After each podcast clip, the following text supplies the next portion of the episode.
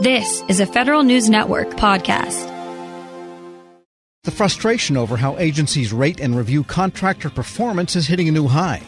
New data shows contracting officers are either not putting information into the Contractor Performance Assessment Rating System, known as CPARS, or they're treating it as a checklist exercise. In his weekly feature, The Reporter's Notebook, Executive Editor Jason Miller writes about why vendors want the Office of Federal Procurement Policy to change performance assessments Jason joins me now with the latest. Jason, why are vendors so frustrated with CPARS data? Tom, I think there's a, several things that are going on here that the vendors are, are there's been a growing frustration building over the last few few years, and I think the, what's come out just recently is a new survey from GovConRx, which is a, a, consultancy firm, and the Office of Federal Procurement Policy, showing that there's little value in this current approach to contractor assessments, and though on top of that, agencies are putting past performance evaluation as a criteria for almost every contract these vendors bid on. So how do you prove that you're doing good work or you're doing better work than other vendors if everyone is getting the same information through the CPARS. It's all satisfactory. You're doing just fine. And in fact, Tom, we have new data on federalnewsnetwork.com that shows that the numbers of satisfactory ratings has just gone up, up, up, while the very goods and excellent ratings are going down, down, down.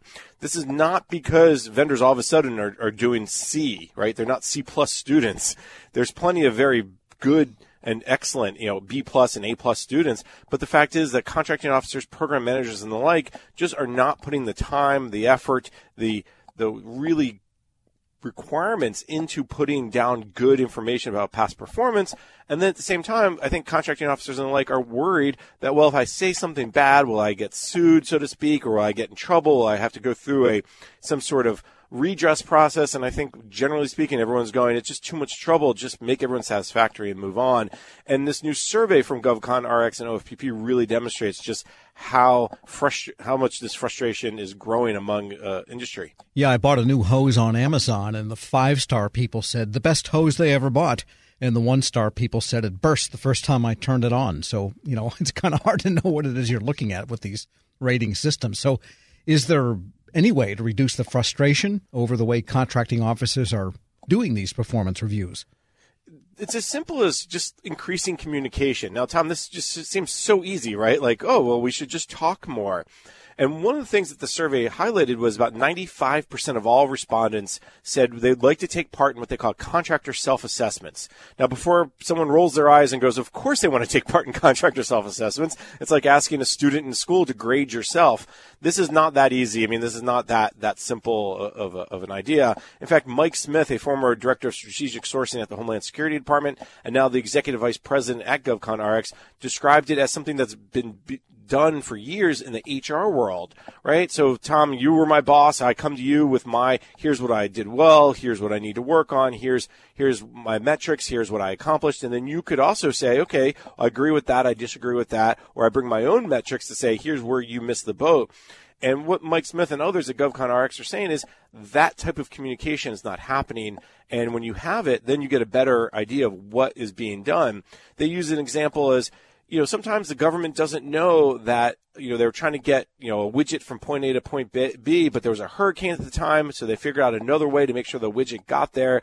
But that doesn't get captured in uh, assessments and, and, ratings. It just says, did they get from point A to point B? They did. Okay, check bar, check box. So I think that's the biggest change that they'd like to see is is the self assessments. Another big change, Tom, is what they're calling CPARS Light, and then this is you know for certain contracts under a certain dollar amount, it would be kind of trying to reduce the burden on the acquisition workforce, but and, and expedite the ratings. So this may be more like a uh, did they do meet these sets of metrics? Yes or no? And then if they did, they got a you know check plus, and if they didn't, they got a check minus or something simple as that. So I think there's some ideas that are trying to or, or, or come to the bubble up to, to help increase sure. the value and reduce the burden. We're speaking with Federal News Network's Jason Miller. Now you mentioned the Office of Federal Procurement Policy. Can they do anything here? I mean, ultimately, it's their baby, correct? It is their baby, and they are definitely paying attention to this. And in fact, they're working with the Homeland Security Department on a pilot program using artificial intelligence to collect data and help fill out these ratings. Now, the, the, the key here is the data, right? Tom, it always comes back to the data. How good is your data really impacts how good your AI tools can work. And I think there's some concern about how good the data is because if program managers are not involved, if contracting officers feel like it's just a check box, then then the AI can only pull so much. At the same time, I think you do see other agencies who are making this part of policy. The Transportation Security Administration, for example, Mike Smith, the former DHS strategic sourcing head, talked about they have their own policy where they want to obtain these self assessments from contractors and they're finding them valuable. I also spoke with Greg Giddens. He re- he led the acquisition department over at the Veterans Affairs Department, and uh, now is a consultant to GovConRx. And he says what you need to do is also, of course, Tom, change the culture, right? Reduce the friction, which is something we hear from OFPP a lot about frictionless acquisition. So you can have that communication that people understand that it's okay to have that connection between contractors and the program managers and contracting officers to talk about self assessments. But um, GovConRx found that 75% of all the survey respondents said they did experience some resistance from agencies to do self assessments. So again, I'm going to go back to OFPP running a pilot. Good. They need to make sure the data is better, and then they need to also, of course, change the culture. Well, you know what they say about data garbage in, garbage out, and that goes back to time immemorial. So maybe they'll make some progress here. And while we have you, you're also writing in the notebook about cybersecurity shared services. From Homeland Security, what can agencies look for coming up there? There are two new services that agencies can look out for. One is kind of old, one is new, and then let me go through them both just briefly. Uh, DHS and the General Services Administration, which act as the procurement arm, uh, released, uh, uh issued a, contract to a, a small woman owned business for a vulnerability disclosure platform, a VDP platform. Now, this will uh, meet the requirements of the binding operational directive DHS issued in September, and that will be a shared service for agencies. And this is very similar to bug bounty programs. This is where researchers look at your network, with permission looking for vulnerabilities, reporting back to you so you can then mitigate and fix them. So that's one shared service. Another one is actually the Automated Information Sharing, the AIS program. And a recent Inspector General report found that AIS is, you know, progress made, more progress needed. They have more participants, they're getting more information, but the value of that information is not as strong and it, and it needs to in, improve. And DHS says in the response to the Inspector General that AIS will become a shared service as well under the Quality Service Management Office Office or QSMO program.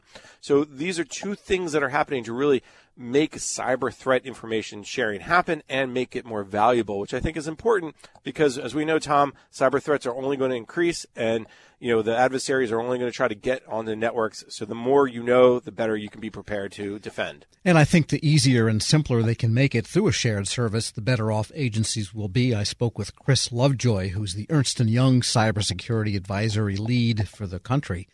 And she says simplification is what everybody needs in all of the structures for cyber, the tool sets, you name it.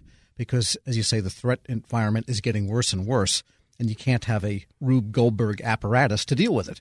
And if you in one agency have cyber threat coming in from the private sector and the public sector, and then you're at another agency and you have that coming in, and you're not necessarily seeing the same thing through the AIS program, through a vulnerability disclosure program. You can then see the same thing and then also share the same things that you're finding. And I think by marching down a, a path together, you're going to only get get better. It's the old rising tide lifts all boats.